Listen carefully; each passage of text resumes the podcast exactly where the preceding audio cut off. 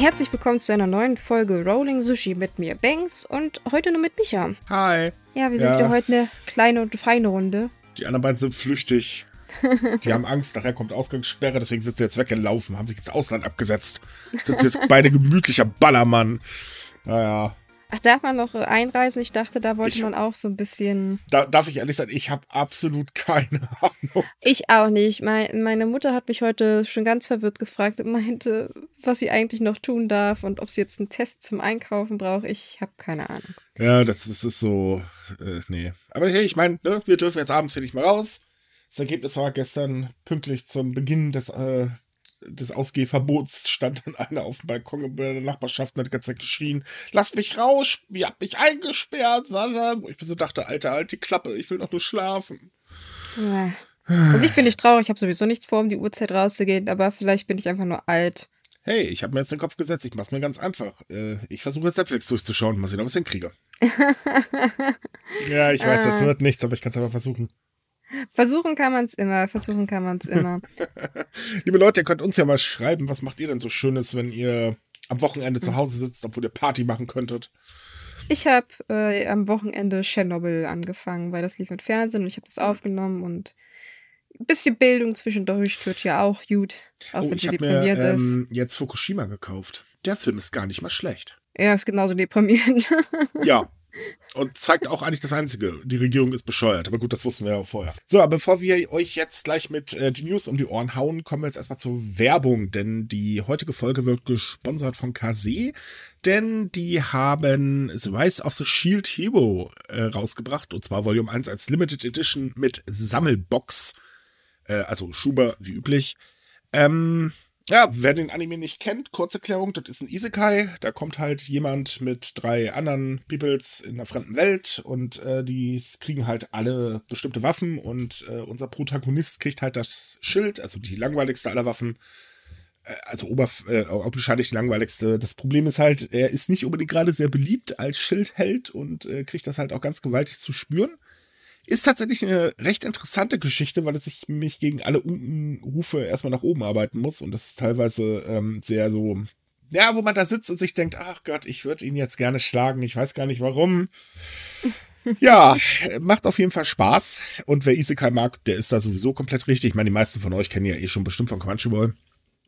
Ähm, als Extras enthält das äh, Volume 1 äh, neben dem Schuber ein 32-seitiges Booklet, ein Stoffposter, eine Artcard, ein Chip-Sticker, ein Puffy-Sticker, ein Clean Opening und das Ending.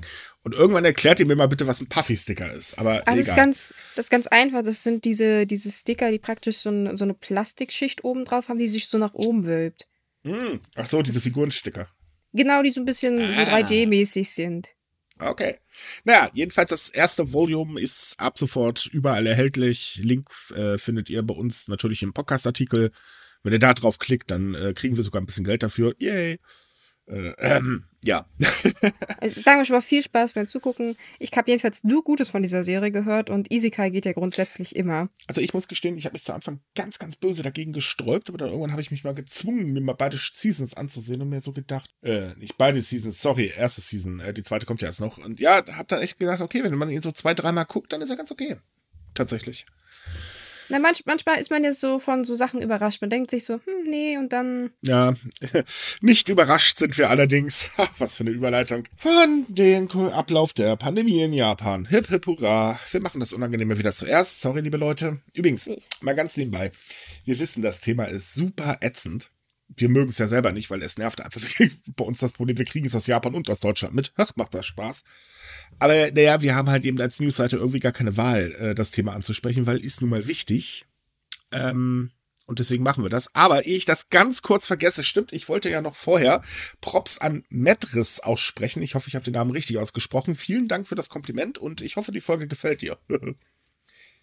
so, und jetzt äh, geht's los. Denn ja, ähm, die Infektionszahlen steigen in einigen Regionen in Japan weiter ganz, ganz, ganz, ganz stark an. Äh, Soweit, dass ähm, Osaka heute, also der Tag, an dem wir aufnehmen, es ist ja Sonntag, äh, die höchsten, äh, die höchste Zahl an Neuinfektionen seit Beginn der Pandemie ähm, gemessen hat. Ähm, in Tokio waren es heute 500 und ein paar zerquetschte, äh, ein bisschen weniger als am Samstag, da waren es 700 und. Äh, wobei am Wochenende wird auch weniger getestet, sollte man dazu sagen. Ähm, aber auch schon zum sechsten Mal in Folge über 500. Naja, Problem ist eigentlich, Osaka und auch Tokio befinden sich in diesem quasi Ausnahmezustand. Äh, was das ist, haben wir in der letzten Folge ja versucht zu erklären. Äh, das scheint bloß nicht viel zu helfen. Und deswegen kam der Gouverneur von Osaka letzte Woche auf die Idee, neben wir verschärfen mal die Corona-Maßnahmen, das heißt, Universitäten haben jetzt ab sofort keinen Präsenzunterricht mehr.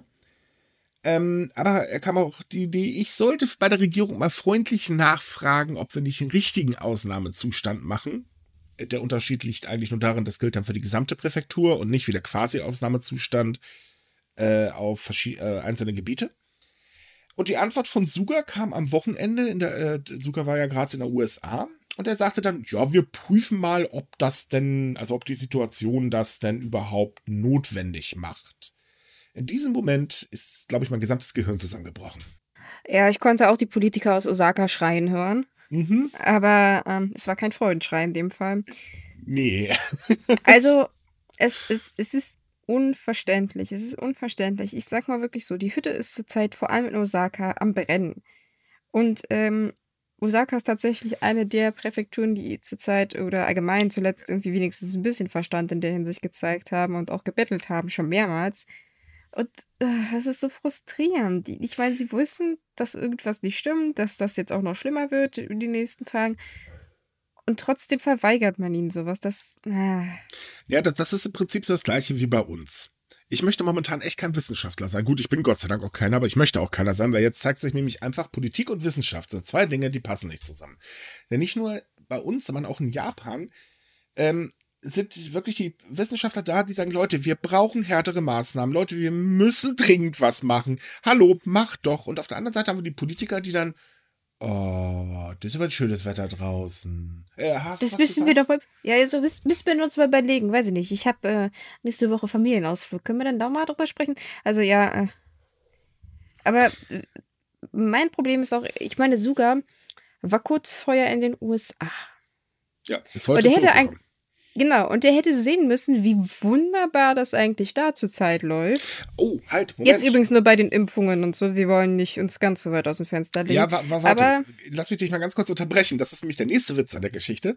Das hat er mhm. ja tatsächlich gesehen. Denn ähm, am Wochenende war der Minister Taru Kuno, genau, Taro ja. Kuno, das ist der, der für die Impfkampagne zuständig ist, wieder super optimistisch in zwei TV-Sendungen und sagte, wir werden ganz schnell ganz viel durchimpfen und wir werden jetzt viel mehr Impfstoff bekommen und bis September haben wir für alle genug Impfstoff, dass wir jeden ein Impfangebot machen können und das läuft alles super duper.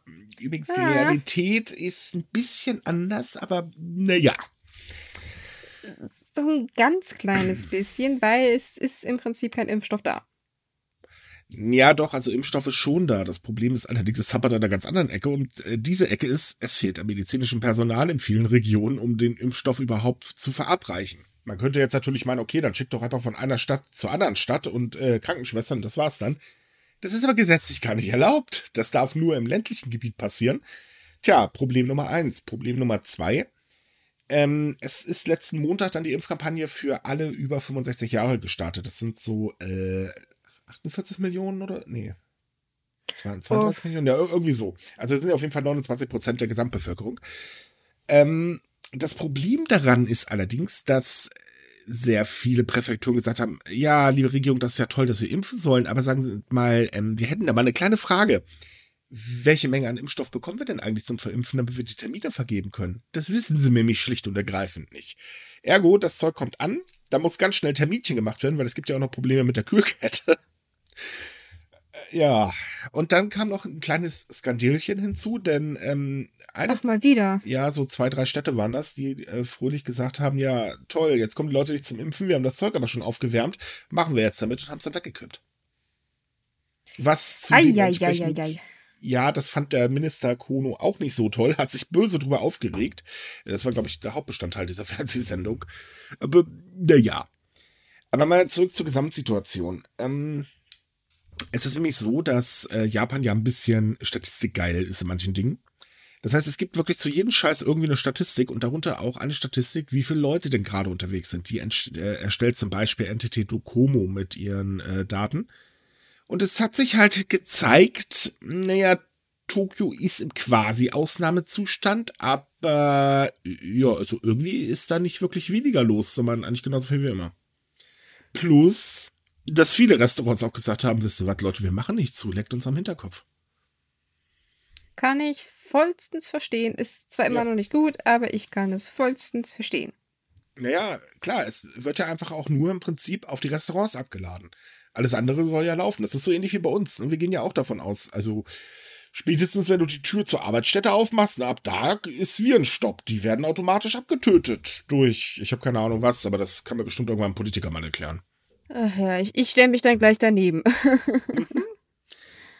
Ja, hinzu kommt, dass eine Studie veröffentlicht wurde äh, über speziell die Situation in Tokio und da stellte sich heraus, ähm, dass die Mutation N501Y, ich weiß nicht, ob ich es richtig ausspreche, also falls wir einen Virologen haben, der uns zuhört, bitte nicht hauen, ich kann nichts dafür.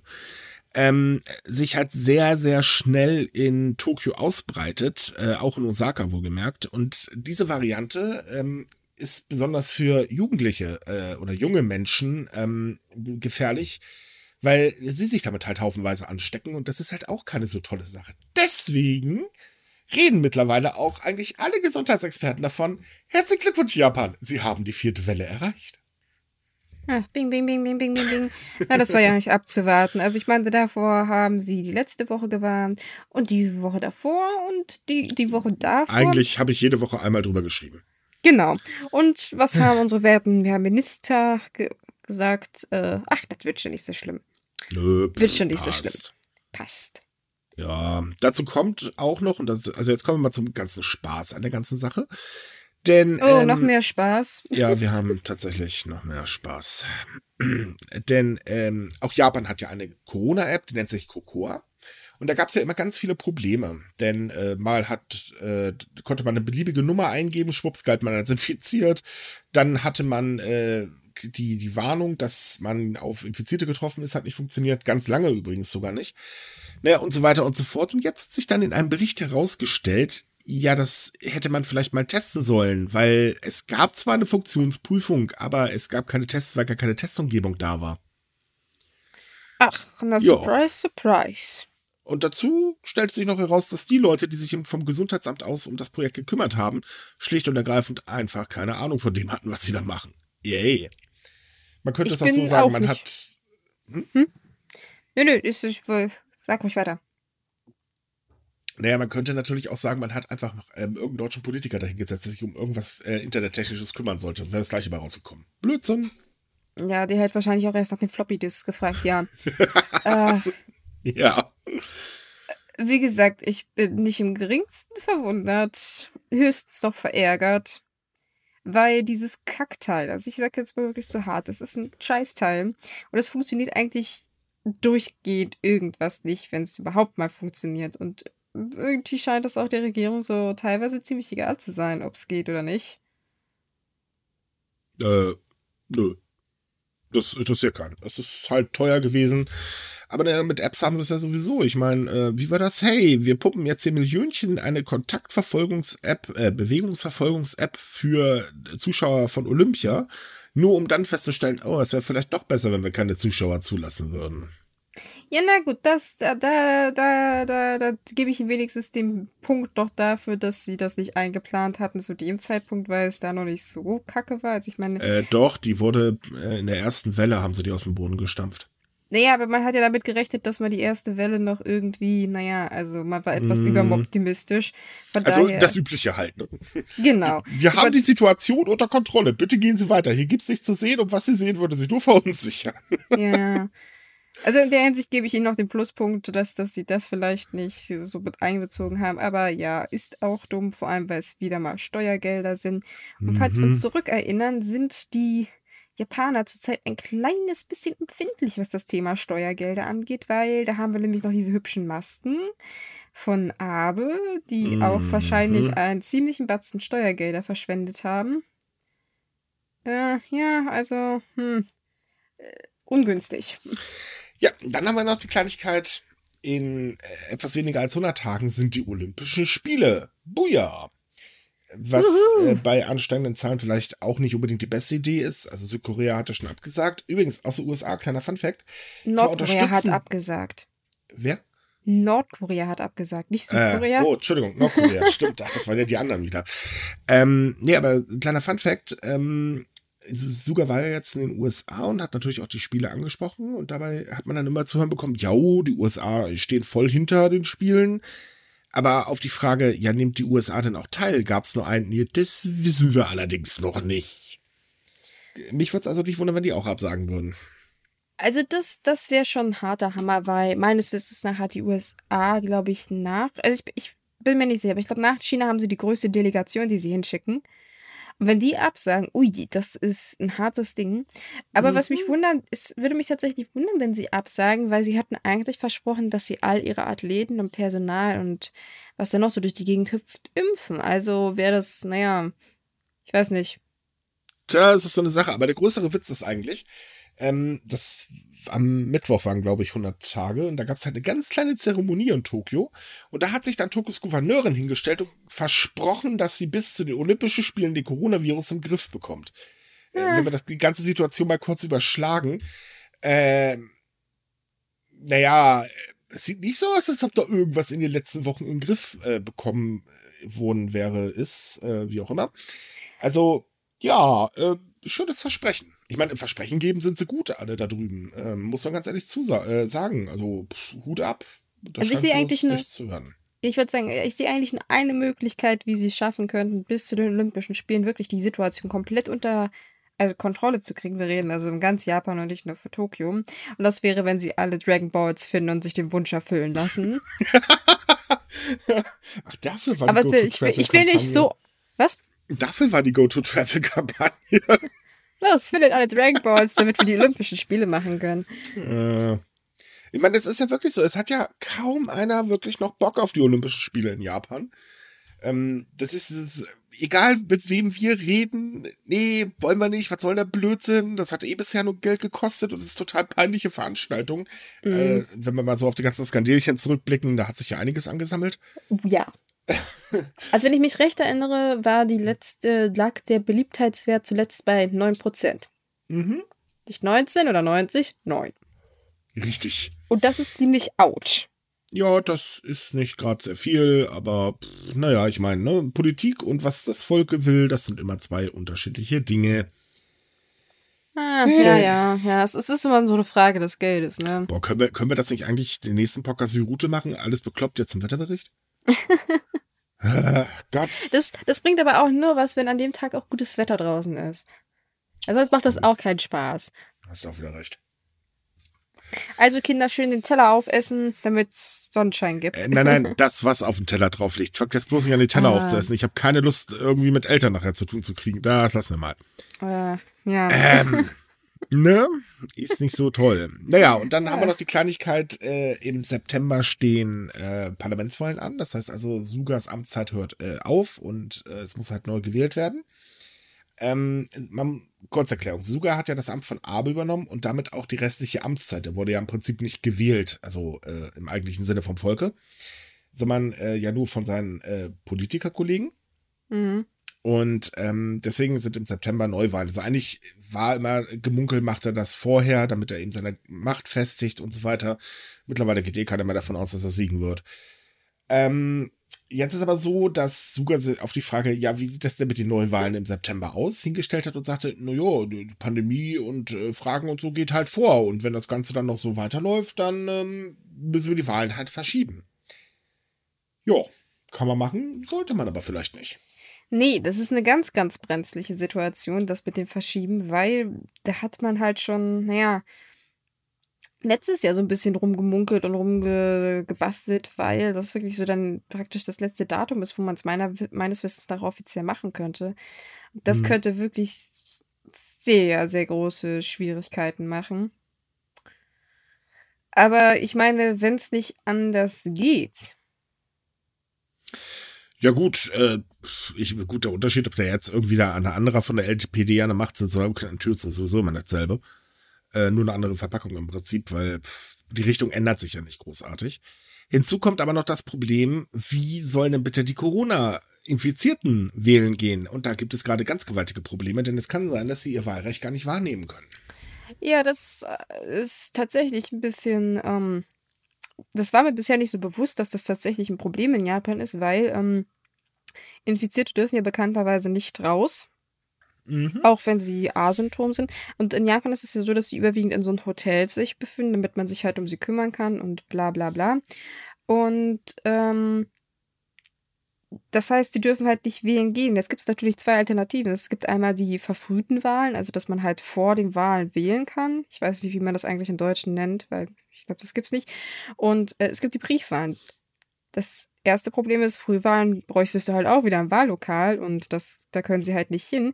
Und die Alternative, dass man das Wahllokal zu den Leuten hinbringt, will man auch nicht, weil man halt den Schutz von Wahlhelfern nicht sichern kann. Und Briefwahlen, das ist super dumm, muss ich übrigens mal dazu sagen, Briefwahlen gehen nicht, weil in Japan darf man Briefwahlen nur von bestimmten Örtlichkeiten ausführen, und zwar Pflegeeinrichtungen und Krankenhäuser, aber nicht Hotels. Das heißt, äh, solange du nicht krank genug bist, um in ein Krankenhaus zu liegen, darfst du auch nicht per Post wählen. Naja, abgesehen davon sind ja in einigen Regionen die Krankenhäuser schon wieder voll. Siehe Osaka. Ja, also wie gesagt, ähm, es gibt im Prinzip kein, keine Möglichkeit für die Leute zu wählen, womit halt ihr Wahlrecht eingeschränkt wird, was laut Verfassung nicht erlaubt ist. Und jetzt stehen die halt vor dem Dilemma, weil einerseits müssen sie den Leuten die Möglichkeit zur Wahl geben und andererseits können sie es gesetzlich nicht. Mhm.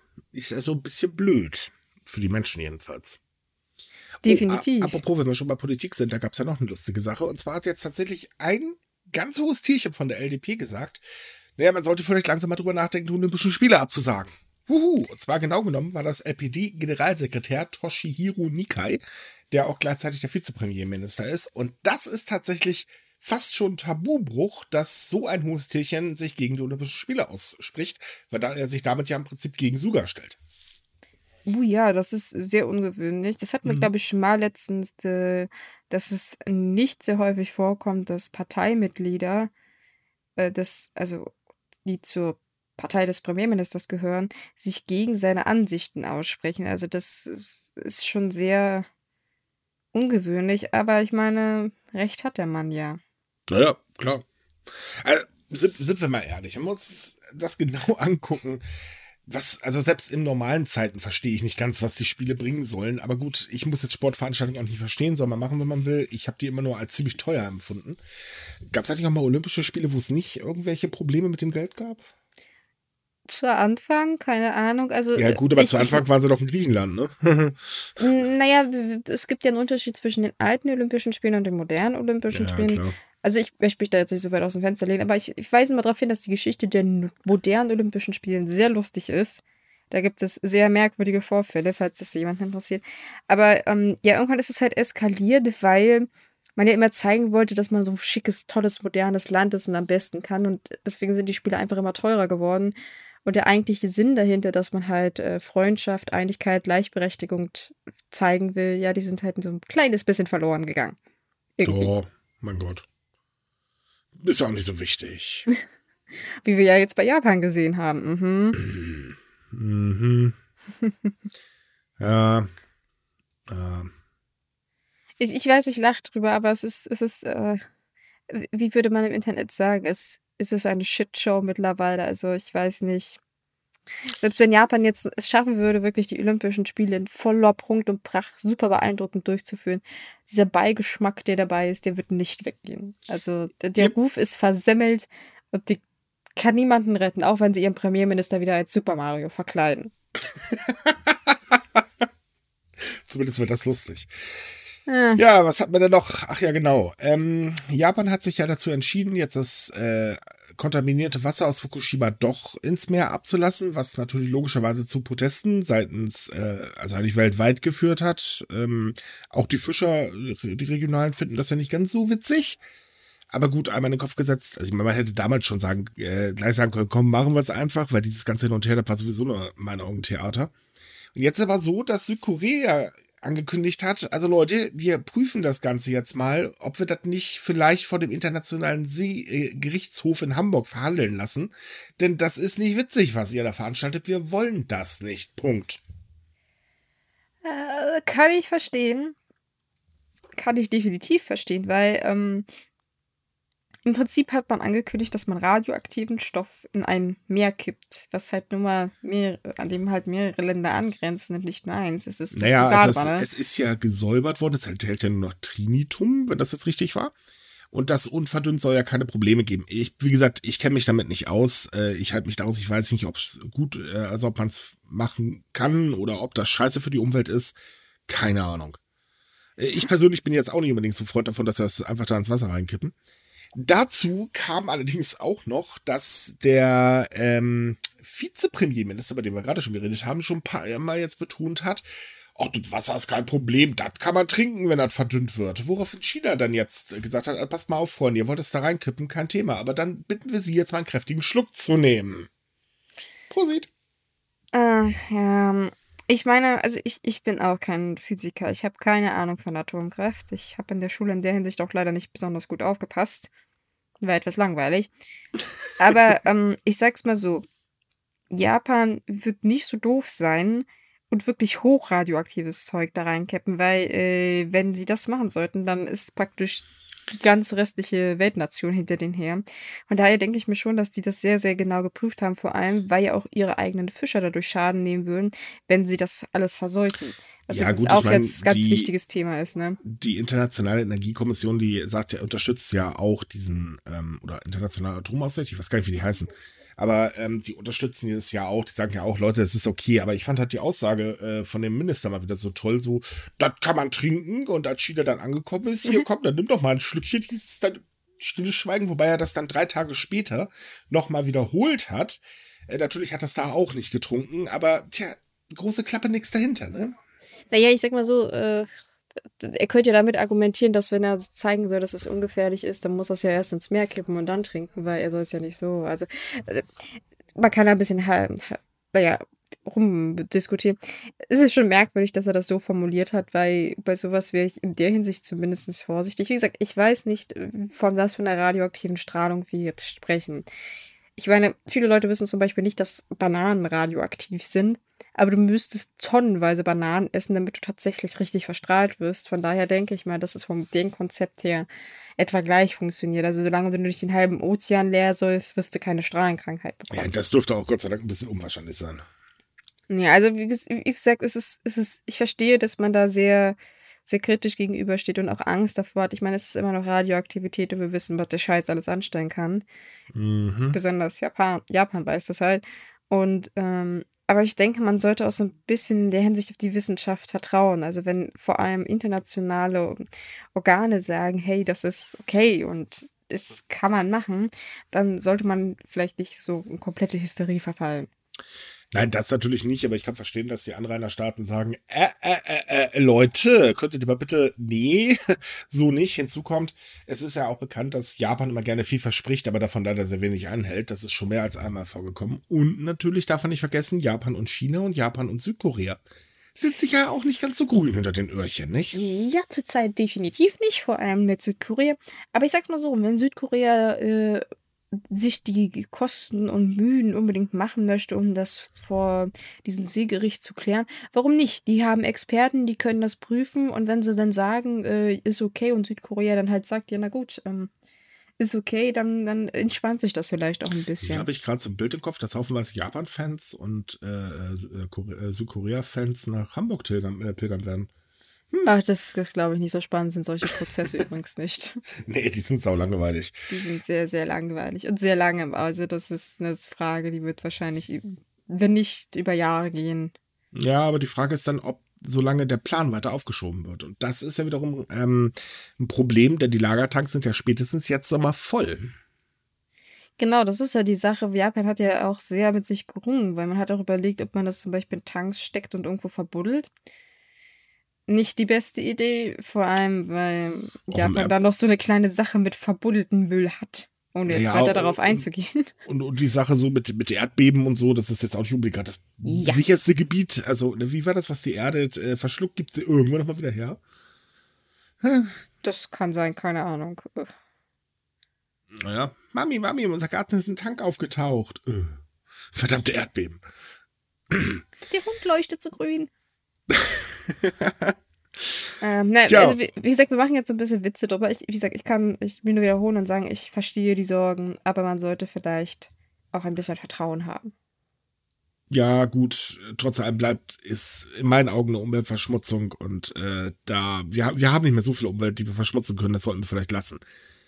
Ähm, ah. Ebenfalls letzte Woche, und das betrifft halt TEPCO, das sind ja die Betreiber von äh, Fukushima Daiichi, äh, hat die japanische Atomaufsichtsbehörde das Wiederhochfahren des Atomkraftwerks Kawa, äh, Kashiwazaki Karia, Gott sei Dank Namen, ähm, in Niigata wegen schweren Sicherheitsmängeln verboten. Und zwar ging es darum, dass, äh, naja, Unbefugte hätten ohne Probleme ins Atomkraftwerk eindringen können. Und das ist sich ja seit gestern bekannt. Das ist schon ein bisschen länger bekannt, aber jetzt gab es halt das allererste Mal, dass die Atomaufsichtsbehörde wirklich gesagt hat, nee Leute, so nicht jetzt Schluss, ihr dürft nicht, Punkt aus. Und zwar geht man davon aus, dass dieses Verbot ähm, schon ein, mindestens ein Jahr aufrechterhalten werden wird. Und das wiederum bringt TEPCO ein bisschen in Schwierigkeiten, denn das Ding ist das größte Atomkraftwerk äh, oder eins der größten in Japan und äh, ich glaube sogar weltweit, wenn ich mich gerade nicht irre. Und eigentlich wollte TEPCO das Ding so schnell wie möglich wieder ans Netz bringen, damit sie halt eben wieder Atomkraft äh, anbieten können, weil momentan sind sie ganz, ganz dick im Geschäft bei äh, Kohlekraft. Hm. Ernsthaft, in der Hinsicht, äh, also es geht ja allgemein um den Antiterrorschutz, so nennt man das ja mhm. liebevoll. Mhm. Und ich finde es verdient, weil Japan hat früh genug Bescheid gesagt, dass man ähm, die Gesetze in der Hinsicht vor allem in Rücksicht auf die Olympischen Spiele ändert. Man hat ihnen eine Frist gesetzt. Man hat gesagt, das muss bis dahin sein. Und wenn sie behauptet haben, dass es bis dahin alles okay ist und man jetzt bei der Prüfung festgestellt hat, äh, nope, voll verdient. Weil es gab extra Kernkraftwerke, die rechtzeitig vor den Spielen gesagt haben, wir können diese Frist nicht einhalten. Wir schalten die Anlagen freiwillig ab weil wir das nicht schaffen, aus Sicherheitsgründen. Und wenn Tepco sagt, äh, nee, äh, nee, bitte schon, dann habe ich da, weil ich keine Träne nach. Ganz ehrlich, viel gelernt aus Fukushima.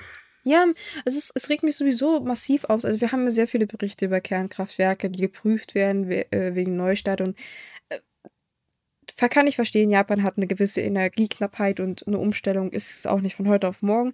Aber dann kommen immer wieder Berichte, dass es Mängel gibt. Es gibt Sicherheitsmängel bei den Maßnahmen gegen Naturkatastrophen. Es gibt allgemeine Sicherheitsmängel. Es gibt Sicherheitsmängel bei den Antiterrormaßnahmen. Und ich denke, ihr wisst doch, was passiert, wenn ihr da praktisch diese Maßnahmen runterspielt oder nur halbherzig macht. Warum? Warum versucht ihr denn die Leute zu täuschen? Ich meine, das, das ist doch ein Schaden, der sich auch auf diese Menschen selber auswirkt. Wenn euch der, der Reaktor um die Ohren fliegt, seid ihr meistens die Ersten, die davon, naja, vielleicht nicht die in der Chefetage, aber also ich bin da immer sehr enttäuscht, wenn ich sowas höre, weil, wie gesagt, ihr wisst, was passiert und dann versucht ihr das trotzdem so runterzubuttern. Shame. Tja, man lernt einfach nicht dazu. Ich finde, Jetco ähm, ist, also hat sich ja schon damals bei der Fukushima-Krise äh, nicht wirklich mit Ruhm bekleckert. Und ähm, ja, da, da merkt man halt wieder so, man hält halt fest daran, Hauptsache Geld verdienen, alles andere ist erstmal egal. So, und wenn man dann ein Einbruchserkennungssystem hat und das an 15 Stellen defekt ist, ja, sorry, aber das ist einfach eine Sache, wo man sich so denkt, Leute, das ist kein Kinderspielzeug, das da ist was verdammt gefährliches. Mhm. Ja, es kommt Strom raus und ja, die Leute zahlen dafür, aber äh, oh Gott, ey, das ist yep. äh, schlimm. Vor allem ist es, ist es etwas, wo man nicht behaupten kann, oh, wupsi, wupsi, wir wussten das nicht. Das ist, das ist ein großes Ding. Das erinnert mich tatsächlich, ähm, wir hatten vor, ach, wann war das schwere Erdbeben? Letztes in Fukushima, letzten Monat, ne? Anfang letzten Monats. Mhm. Da, da haben sie auch im Nachhinein gesagt, ja, oh wow, wir haben festgestellt, dass unsere Erdbebensensoren in einem Reaktor überhaupt nicht funktionieren oh wow, wir wissen schon seit Monaten, dass sie nicht funktionieren. Ah, wir haben halt gedacht, wir müssen das nicht ersetzen. Und in diesem Moment dachte ich nur, ja. schütteln, schüt, schütteln und eine runterhauen oder keine Ahnung, was man da machen soll. Ähm. Ich kann es da auch nicht sagen. Ich glaube, selbst schüttelt oder eine runterhauen würde da oben in der Chefetage auch nicht mehr viel helfen. Na klar, nee. die betrifft es ja nicht, die kriegen es nicht ab. Yay. Ja, das äh, kommt drauf an. Ich meine, wenn so ein Bumm mal macht, ich habe, wie gesagt, letztens Tschernobyl angefangen, äh, das kann schnell auch alle betreffen. Also ich würde das nicht unterschätzen. Nein, nein, das kann schon schnell alle treffen, natürlich. Aber äh, in der Regel sind das immer die Ersten, die in ihrem Privatjet sitzen. Hm, ja, na gut. Ja. Na gut, kommen wir zum nächsten Thema. Wir alle kennen doch Sake. Gehe ich jetzt mhm. jedenfalls mal von aus, weil jemand, der mit Japan zu tun hat, wird Sake kennen. Äh, ich persönlich habe ihn noch nicht getrunken, weil ich ja keinen Alkohol trinke, aber ich kenne sehr, sehr viele, die darauf wirklich schwören. Und ähm, es ist halt so, dass der Sake-Absatz in Japan ja wirklich am Schrumpfen ist. Sake gehört nicht unbedingt gerade zu den beliebtesten ähm, Spirituosen in Japan. Alkopops, äh, ich habe jetzt den Namen dafür vergessen, ähm, gehen auf jeden Fall mehr ab, äh, ja, als eben das traditionelle Getränk. Plus die Pandemie, die tut gerade ihr Übriges. Gerade sehr kleine traditionelle Brauereien äh, sind ja da am, naja, rumrudern wie im Weltmeister. Ähm, dafür gibt es mittlerweile Gott sei Dank ein paar Initiativen. Äh, kleiner Tipp, wir haben übrigens eine Interviewreihe namens ähm, äh, Die Welt des Sake oder irgendwie so. Äh, verlinken wir euch nochmal, ähm, wo wir halt mit kleinen Brauereien sprechen. Und äh, das ist sehr interessant, das sollte man sich wirklich mal angucken, weil da merkt man die Leidenschaft. Ähm, dahinter sind übrigens Video-Interviews. Ja, und Japans Regierung hat jetzt gesagt, okay, wir wollen doch mal jetzt ein bisschen den Export ankurbeln und hat sich dafür 800 äh, Produzenten ausgesucht. Wohlgemerkt geht es nicht nur um Sake, es geht halt auch um ähm, Whisky, äh, Awamori, äh, Shochu, ich hoffe, ich habe das richtig ausgesprochen, Mensch. Ähm, und der soll jetzt halt gefördert werden, so dass er laut ähm, Aussagen äh, diverser japanischer Politiker nach Möglichkeit in den großen Handelsketten weltweit landet. Kann also sein, dass wir dann irgendwann mal zu, äh, weiß ich nicht, Rewe oder Aldi gehen und da dann richtig einen Sake finden, der halt auch wirklich in Japan produziert wurde und nicht irgendwie so ein Ding, was nur so aussieht, als ob. Äh, und den dann da kaufen können. Yay! Also ich, ich hatte tatsächlich äh, äh, letztens beim Einkaufen mir eine Flasche Sake geholt, die in Japan produziert wurde. Ich glaube, stand drauf, die wurde in Yamaguchi abgefüllt. Äh, ich bin mir jetzt gerade nicht ganz sicher. Aber äh, ja, äh, es ist gar nicht so einfach, tatsächlich guten Sake herzubekommen, vor allem zu einem Preis, den man auch in Japan finden würde. Sonst yep. muss man, man muss hier ordentlich halt drauf zahlen. Ich würde es toll finden, wenn man halt auch allgemein äh, solche Spirituosen und Getränke besser in Deutschland oder allgemein international kriegt, weil ich finde, es ist eine schöne Ergänzung mit dem, was man sowieso schon kennt. Und so ein japanischer Whisky macht sich übrigens auch sehr gut. Ähm, ja, warum nicht? ja nicht umsonst Spitzenpreise, ne? Uh, ja, die, die besonders teuren ähm, Exemplare, die Vista Arm. Und wenn ich mich recht erinnere, hat auch, glaube ich, letztens ein japanischer Whisky wieder diesen jährlichen Super Duper mhm. Whisky Award gewonnen. Ich kenne mich da leider nicht so gut aus, aber. Ja, das, das übersteigt gerade komplett unsere Kompetenzen. Alkohol, nee. Atomkraft, kein Ding, aber Alkohol, nee. Übrigens, da ein kleiner Tipp, das ist jetzt mal eine unbezahlte Werbung. Wenn ihr in Deutschland ähm, japanische Spirituosen kaufen wollt, das könnt ihr natürlich in jedem Online-Shop machen, aber speziell Ginza Berlin können wir euch da sehr ans Herz ja. legen äh, wir haben auch schon mal einen Podcast mit denen gemacht. Ähm, super nette Leute und die haben auch wirklich Ahnung von dem, was sie da reden. Ähm, aber da hat man halt auch gemerkt, da steckt unglaublich Herzblut dahinter und die haben eine ziemlich große und ich habe mir sagen lassen, eine sehr tolle Auswahl. Wie gesagt, ich trinke keinen Alkohol, ich kann das nicht beurteilen. Aber ähm, die haben wirklich, ähm, stecken sehr, sehr viel Mühe rein, Besonderheiten auch nach Deutschland zu holen. Dem stimme ich zu. Ich folge denen auf Facebook und auch wenn ich ebenfalls nicht besonders viel Ahnung von Alkohol habe und kaum welchen trinke, bin ich immer sehr fasziniert, was da alles so auftaucht. Also wer, wer in der Hinsicht äh, was wirklich Besonderes mal frisch aus Japan probieren will, ich kann auch nur wärmstens empfehlen, empfehlen. Ein super Service und eine sehr große, vielfältige Auswahl. Von daher. Mhm. Ähm, also, wenn es euch interessiert, schaut einfach mal ginza-berlin.com. Sehr empfehlenswert. Jetzt machen wir schon wieder Werbung. Aber das war jetzt Freundschaftswerbung. Ja, weil wir selber so große Fans sind, auch wenn wir nicht Alkoholfans sind. Das ist irgendwie ironisch. wir sind Fans, auch wenn wir keine Alkoholfans sind. Das ist auch nicht schlecht. So, eine weitere Nachricht, denn äh, es ist ja nun mal Fakt, dass die Pandemie bei vielen Menschen ähm, ganz, ganz große finanzielle Not auslöst. Nicht nur bei Selbstständigen, sondern auch bei Autonomalverbrauchern, die halt ihre Jobs verlieren.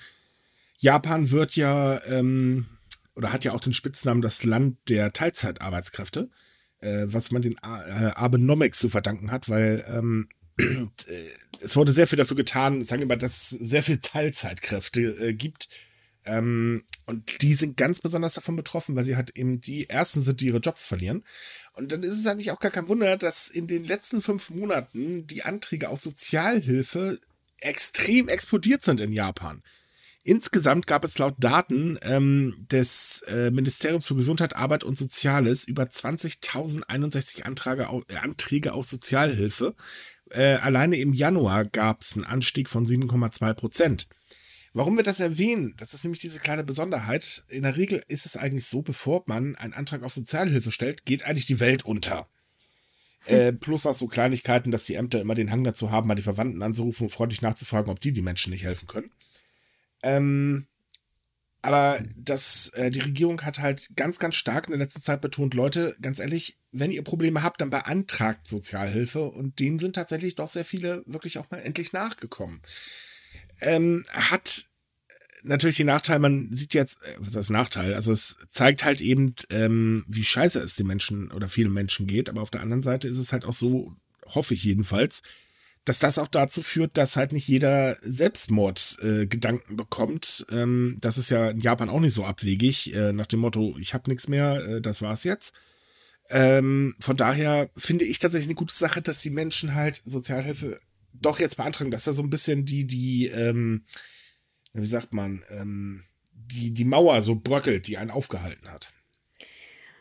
Ich finde es gut, dass man dazu motiviert, weil wir hatten leider in den letzten Monaten öfter die Meldung, dass Menschen bei sich total verhungert zu Hause aufgefunden wurden und man im Nachhinein oh herausgefunden hat, dass die Leute wirklich nichts mehr am Ende hatten. Also meistens hatten die, weiß ich nicht, 10 Yen noch im Portemonnaie. Das war immer sehr, sehr traurig. Und vor allem auch die Nachbarschaft hat meistens gesagt, man hätte den Menschen geholfen, auch bei den Antragstellungen, wenn man gewusst hätte, wie schlecht es ihnen geht. Aber die haben sich halt so sehr geschämt, dass, dass sie da ähm, nicht darauf zurückgreifen wollten. Und ich finde es gut, dass man jetzt offen dazu motiviert, weil diese Leute, diesen Leuten kann man wirklich helfen. Es ist vielleicht nicht unangenehm für den eigenen Ruf und vielleicht auch nicht so einfach, aber es ist besser als tatsächlich äh, zu verhungern das ist eben der Punkt. Und ähm, ich muss ganz ehrlich sagen, jeder, der sich hinstellt und sagt, hey, du bist ein schlechter Mensch, du kriegst ja Hilfe vom Staat, äh, tut mir leid, aber der gehört definitiv im Kopf in die Bank gekloppt, weil nie, eben nicht. Man kann meistens nichts für seine Situation. Genau. Natürlich na, Moment, äh, hm? ich grenze das aus, sonst kriege ich gleich wieder eins auf den Deckel.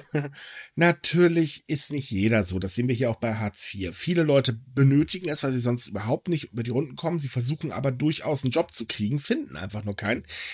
Es gibt aber natürlich auch die Negativbeispiele, die halt wirklich faul sind. Äh, klar, natürlich ist kann man nicht ausschließen. Nur man darf deswegen nicht die gesamte Gruppe im Prinzip verteufeln, weil ganz ehrlich, also ich persönlich kenne keinen einzigen, der freiwillig Hartz-IV-Empfänger ist, nur damit er halt Geld hat und nicht arbeiten muss. Äh, nee, das sind tatsächlich die wenigsten. Das stimme ich auch zu. Die sind halt immer das, das Negativbeispiel, was man halt auch so gerne ins Fernsehen zieht. Ich meine euch, mhm. RTL.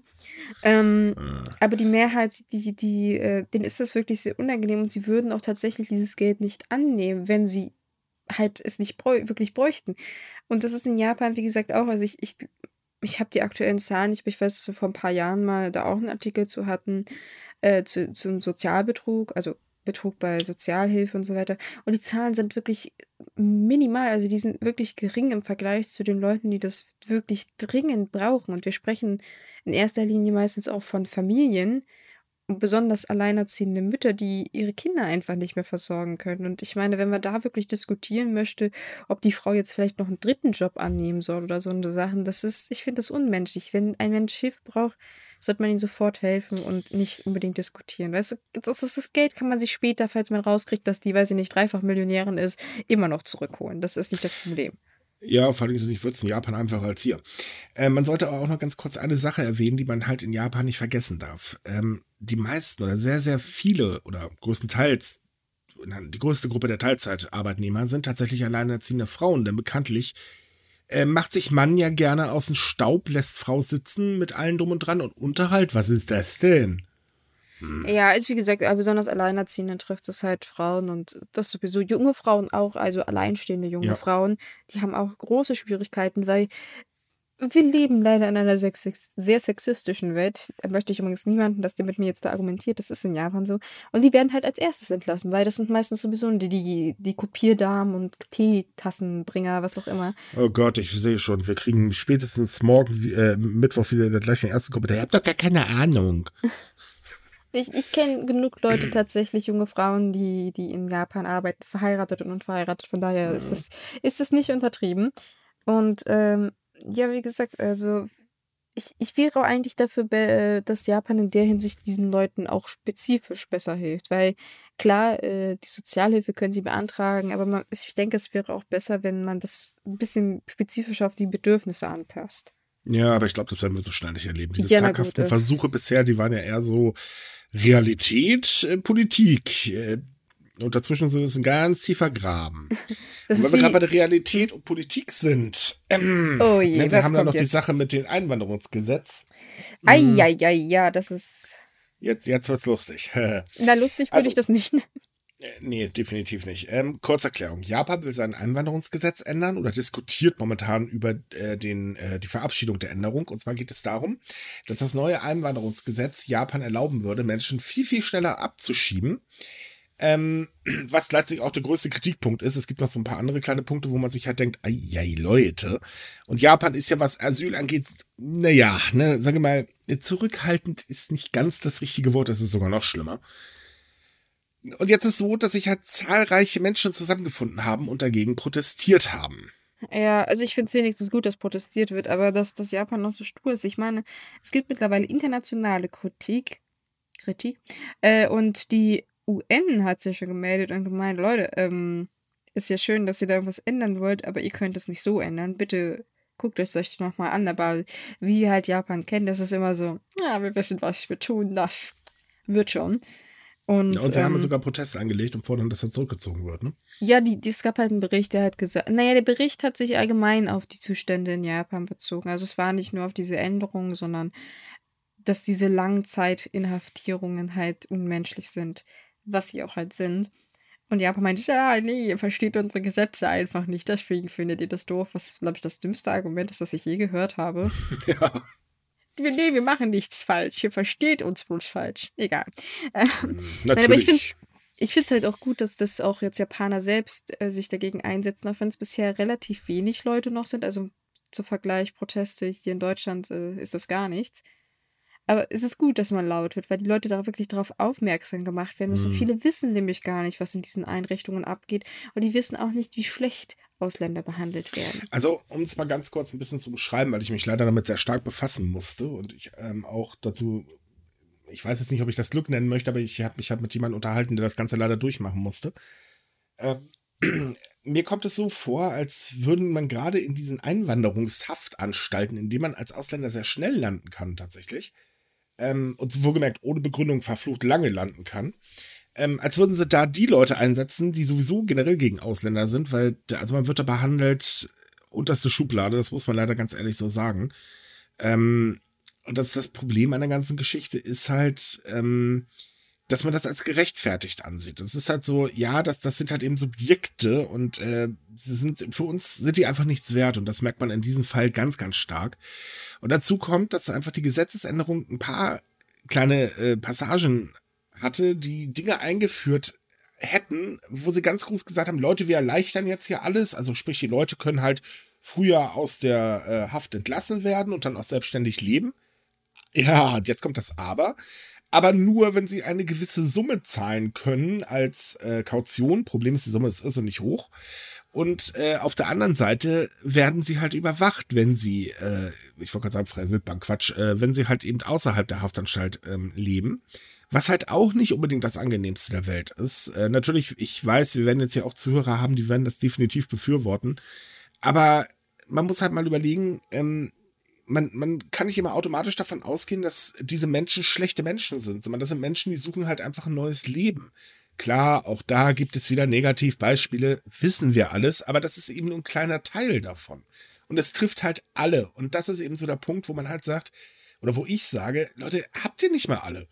Ja, also, das ist halt wieder diese, diese Einwanderungsfrage, aber äh, ich finde diese Proteste vor in der Hinsicht interessant, dass es zurzeit auch noch ein, leider wieder einen Todesfall gab von einer jungen Frau aus Sri Lanka, Mhm. die vor einigen Monaten schon gestorben ist und äh, ja, die Einwanderungsbehörde erst Anfang diesen Monats einen Bericht rausgebracht hat. Übrigens nicht ein Bericht zur Aufklärung, nur der Bericht dazu, dass sie gestorben ist, was schon peinlich genug ist. Und äh, viele Leute sind auch auf diesen Fall halt aufmerksam geworden, weil man sich sehr, sehr bemüht aufzuklären, warum sie sterb gestorben ist, weil äh, sie ist wo in diese, ihre Einrichtung erkrankt aufgrund von Stress. Also sie hat ähm, psychische Probleme gekriegt und äh, konnte nicht mehr essen, weil sie halt große Magenbeschwerden bekommen hat. Was ich verstehen kann, wenn du den ganzen Tag in so einer Zelle sitzt und nicht weißt, wann du wieder rauskommen kannst. Ähm, und man hat ihr wohl die medizinische Versorgung bis auf weiteres verweigert. Man hatte gesagt, äh, ja, okay, du bist irgendwie krank, aber das Krankenhaus bringen wir dich jetzt nicht. Und so viel dazu. Diese Frau hat auch tatsächlich ihr Visum überzogen, versehentlich. Sie hat sich dann äh, aus Angst erstmal nicht gestellt später ist sie dann, als sie gemerkt hat, dass das irgendwie nicht funktioniert, ist sie dann halt tatsächlich zu der Polizei gegangen, hat gesagt, ja, ihr Visum ist abgelaufen, sie möchte bitte sofort ausreisen. Und was hat man gemacht? Man hat sie halt eingesperrt bis auf weiteres und naja, das war dann praktisch das Ende der Geschichte. Und ich finde es sehr traurig, dass halt Japan auch so so versucht zu tun, als wenn das so, äh, als wenn sie keine Schuld an solchen Fällen hatten, hätten, weil ich kann mir schon vorstellen, wie der Bericht zu diesem Fall aussehen wird. Da wird halt so sagen, ja, ja, das war halt nicht zu verhindern, bla bla bla, aber wir versuchen uns für die Zukunft zu bessern. So sieht dieser Bericht nämlich immer aus. Mhm. Und das Und ist sehr Zukunft, traurig. Ja, wie sieht die Zukunft dann aus? Also, Dass man noch mehr versucht, solche Fälle runterzuspielen. ja, leider. Äh, es ist zum Heulen. Also, das ist so eine Seite an Japan, wo ich halt das sage, ernsthaft, ich kann dieses Land in der Hinsicht überhaupt nicht, ja, ich sage jetzt mal freundlich verstehen. Das ist aber auch wirklich die freundlichste Variante, die ich ausdrücken kann. Ähm, Ja, also es, ist- es ist halt auch so ein historischer Bezug. Japan war halt sehr, sehr lange abgeschottet von dem Rest der Welt und man ist unglaublich vorsichtig in der Hinsicht. Ja, aber wenn man jetzt mal überlegt, wie heftig die Proteste aus Japan sind, wenn es um Diskriminierung von äh, den eigenen Bürgern im Ausland geht, ähm, mhm. Ja, ja, also es, ist- es, es ist eine herrscht eine gewisse Ironie dabei. Und ich, wie gesagt, ich bin sehr glücklich darüber, dass es auch Proteste jetzt gibt bei den Gesetzesänderungen und dass Leute darauf aufmerksam gemacht werden, weil äh, es kann auf Dauer nicht so weitergehen. Japan schadet sich damit auch berufstechnisch massiv, weil die Leute wissen, was da abgeht. Und auch wenn man versucht, das halt runterzuspielen, äh, internationale Medien sind nicht doof. Eben. Und es geht ja vor allem auch nicht darum, ähm, dass eben jetzt aus zum Beispiel Europa-Leute hinkommen und so weiter. Die würden wahrscheinlich die Arbeit nicht machen, auf äh, die Japan abzielt. Ähm, dafür holt man sich halt Leute genau aus den Ländern, wo die Menschen halt flüchten. Und man möchte sie nach gewisser Zeit auch wieder loswerden. Das ist eben das Problem an der ganzen Geschichte. Und man darf halt nicht vergessen, dass der Arbeitskräftemangel immer noch ein Riesenproblem in Japan ist und der wird auch noch größer. Ja, ja. Und allgemein, also selbst für uns aus Europa ist es nicht ganz so einfach, in Japan äh, ähm, mal eben schnell einzuwandern und zu leben. Das funktioniert auch nicht so einfach, es sei denn, man lacht sich eben einen Partner an, äh, was ja auch nicht gerade wenige tun. Ähm, muss man leider auch mal ganz ehrlich sagen. Aber ähm, nee, selbst da gibt es ganz, ganz hohe Hürden. Also sprich, äh, die nehmen nicht jeden. Im Ja, wahrsten Sinne des Wortes. Ja, übrigens, das mit dem Partner funktioniert auch nur, wenn man heterosexuell ist. Oder andersweitig okay, geht das, das- übrigens auch nicht. Stimmt, das kommt auch noch erschwerend hinzu. Naja, komm, machen wir ein anderes Thema, sonst regen wir uns hier eh noch wieder auf. Äh, ja, da sind wir sowieso. Da, Micha, da sind wir leider schon drüber hinaus. Wir haben uns Ich- schon aufgeregt. Stimmt auch wieder. Äh, kommen wir mal zum Thema Umwelt. Denn ähm, Japan hat sich ja in den Kopf gesetzt, bis 2050 wollen wir klimaneutral sein und bis 2030 sollen die Emissionen ähm, 26 Prozent zum Vergleich zu äh, 2013 gesenkt werden. Wohlgemerkt, das Ziel hat man jetzt angepasst. Man sagt jetzt, das sind dann 40 Prozent, aber äh, zu 2000, äh, nee, zu äh, was war das? 1993, irgendwie so. Also sprich, eigentlich hat man das Ziel gesenkt. Wird eh nicht so wirklich funktionieren, aber das steht jetzt mal auf einem anderen Blatt Papier. Aber ähm, das Schöne daran ist, dass immer mehr Firmen in Japan versuchen, tatsächlich grüner zu werden. Und dazu gehört auch YAL, also Japan Airlines. Denn die haben jetzt angekündigt, dass sie an alternativen Kraftstoffen aus erneuerbare Quellen arbeiten. Ähm, und die sollen ab 2024 für alle Inlandsflüge benutzt werden. Äh, wohlgemerkt dazu gehört ähm, Kraftstoff aus Plastikabfällen, Altöl, Hausmüll, und das ist ja wirklich eine erneuerbare Quelle. ähm, und das soll halt eben zu Kraftstoff umgearbeitet werden, ähm, um eben eine gewisse, ja, um CO2-neutral zu werden. Finde ich gut, dass Japan da jetzt ordentlich Gas gibt. Also Oh die ja. sind da sehr kreativ, vor allem ähm, die Verkehrsunternehmen selbstständig. Also äh, wie gesagt, meint, wie du gerade meintest, halt JAL und ähm, auch bei den Zugbetreibern hat man jetzt ordentlich nachgeholt. Mhm.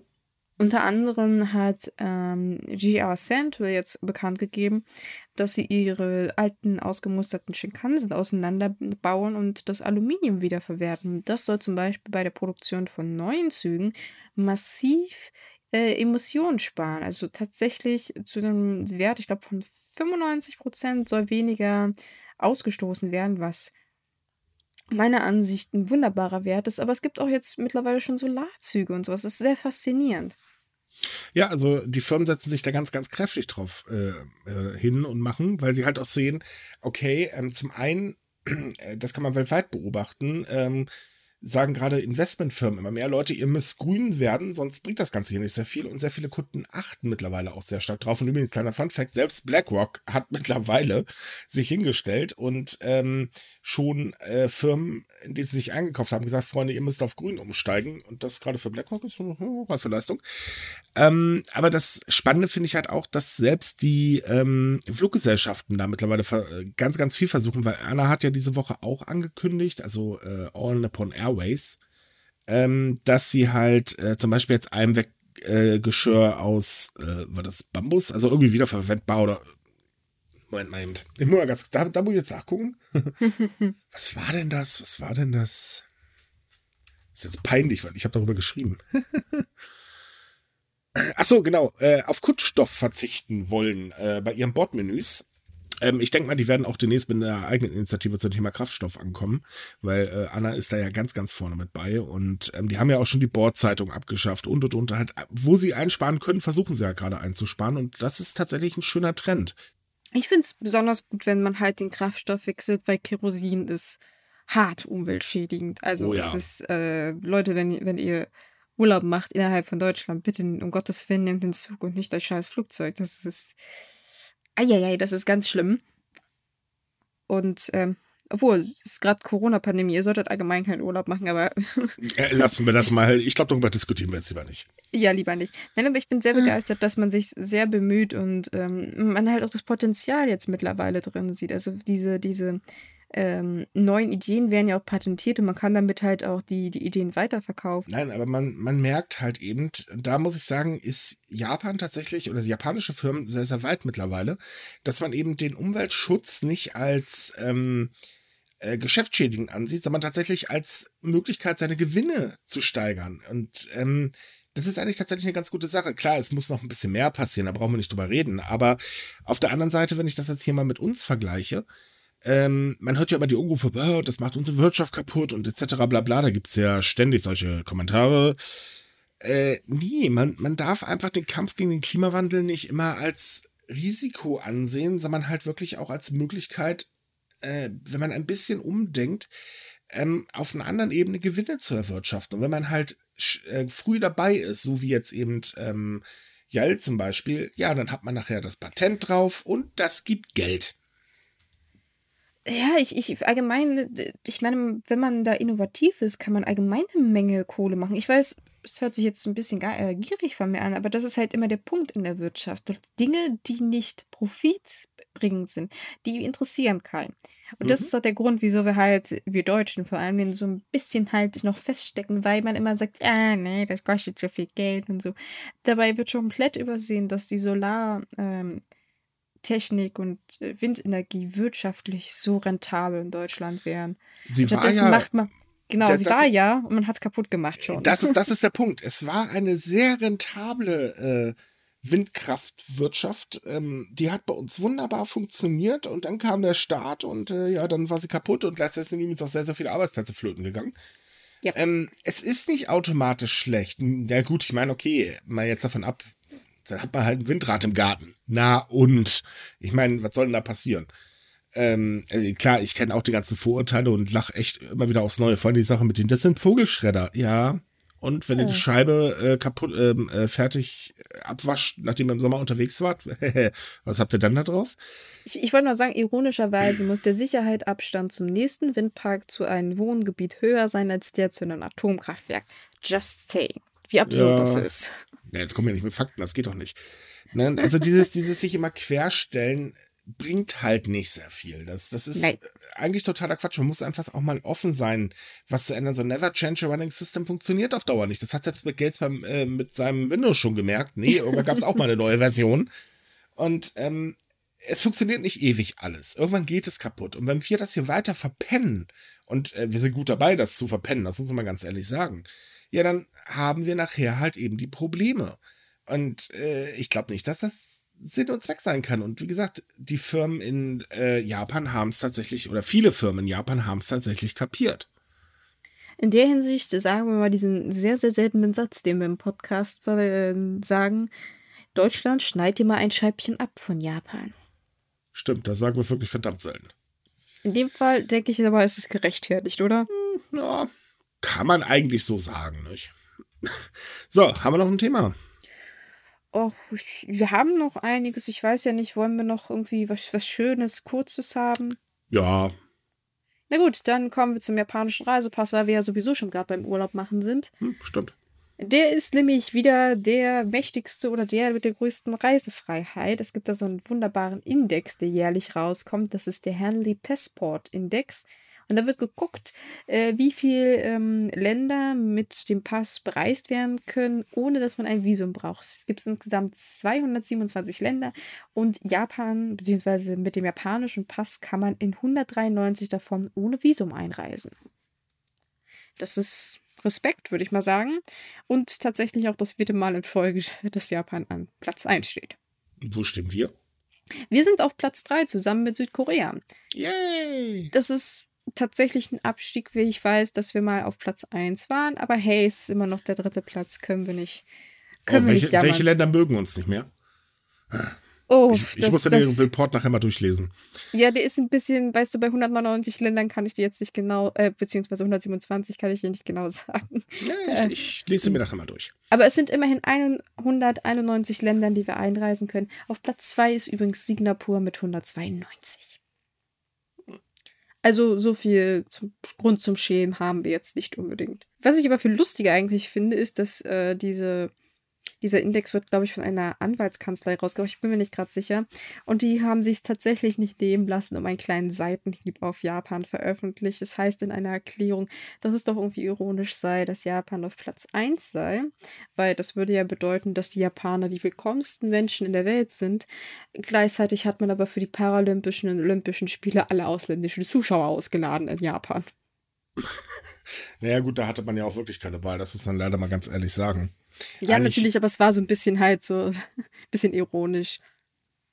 Ja, doch, ein bisschen ironisch schon, aber wie gesagt, im Prinzip war es der richtige Schritt. Natürlich, es war definitiv der richtige Schritt. Übrigens auch, weil wir gerade da wieder beim Thema Pandemie sind, ähm, der Index hat die aktuelle Lage zur Pandemie nicht einbezogen. Also die ganzen Reisebeschränkungen sind nicht dabei, deswegen ist das ein Ja, die sind ja meistens so, nicht, die sind ja auch nicht passabhängig, die sind ja im Prinzip genau, pandemiesituationsabhängig. Genau. Wobei ich da, ich glaube, da muss ich auch mal nachschauen, äh, wie das da aussieht, wo Japaner eigentlich noch hinreisen dürfen. Das würde mich auch noch mal interessieren. Sehr viel dürfte das momentan nicht sein, ne? Ja, das ist, denke ich, auch ein bisschen schwierig, weil man müsste, glaube ich, jetzt demnach alle Einreisebeschränkungen pro Land prüfen und ich weiß wirklich nicht, wie die zurzeit sind. Oh ja, pff, ich habe ja sonst nichts zu tun. Ich weiß, dass in, äh, halt im asiatischen Verzeihung, im asiatischen Bereich äh, es gewisse Einschränkungen gibt, weil, naja, Japan das halt nicht äh, auf die Backen kriegt. Aber sonst äh, Also nach Deutschland sagen. dürfen Japaner auf jeden Fall aktuell einreisen. Das Einreiseverbot wurde ja erst aufgehoben. Wobei ich mir auch vorstellen kann, das wird irgendwann auch wieder angezogen, wenn das da drüben so weitergeht. Aber dazu in der nächsten Folge mehr. Jede Wette. Hm.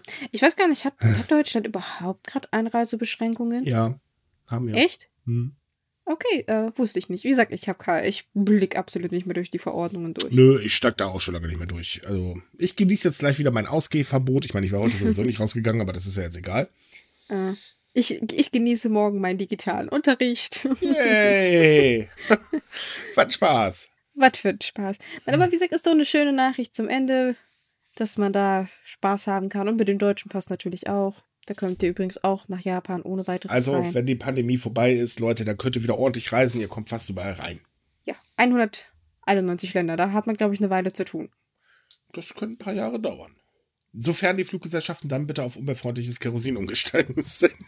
Das oder ihr versucht andersweitig in die Länder zu kommen. Wie gesagt, ich, eine Wie, Bahnfahrt. wie war das doch von, von China nach Google? Irgendwann musstest du auf den Jetski umsteigen. Nö, eigentlich nicht. Also ich glaube von Doch, doch, bei, Deutschland. bei ähm, Google Maps stand das drin. oh, das in, der Weg, in der Wegbeschreibung. Wenn du von China aus nach Japan wolltest, stand dann irgendwann drin, steigen so. Sie hier auf den Jetski, überqueren Sie das Meer. Ach so, ja, ja gut, äh, China. Ich habe jetzt von Deutschland nach China. Das kann man übrigens sehr. Also es, ist, Ähm, es gibt wohl so eine Route, die man ähm, Die per Fahrer. Asia, der nennt sich der Asia Highway. Genau, das soll sehr cool sein, den mal zu machen. Dauert Okay. natürlich extrem lange, aber Jetzt gibt's noch mal Werbung. Es tut mir leid. Ich möchte darauf, denn da möchte ich wirklich mal darauf hinweisen. Es gibt nämlich eine unheimlich tolle Doku vom RBB.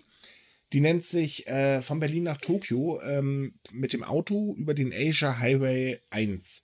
Super spannend, weil man da halt eben auch Länder kennenlernt, äh, ja, die, von denen hört man normalerweise nichts. So Usbekistan. Ich meine, wer hat schon mal was von Usbekistan gehört? ich, Ähm, aber ich sehe mich ja, ich, nicht mit. ich auch durch die Doku. Hahaha, nein. Ähm, aber es ist eine super interessante Doku, die kann ich wirklich jedem empfehlen, weil man halt einfach, ähm, also die versuchen die Menschen halt fernab von den üblichen Klischees zu zeigen. Und gerade so Länder wie Iran oder ja Usbekistan oder äh, ja auch Türkei, das ist wirklich sehr interessant. Also kann ich echt jedem empfehlen. Die kriegt ihr übrigens ähm, bei Amazon tatsächlich. Ähm, wir verlinken euch das Ganze natürlich wieder im Artikel. Und genau. damit sind wir durch.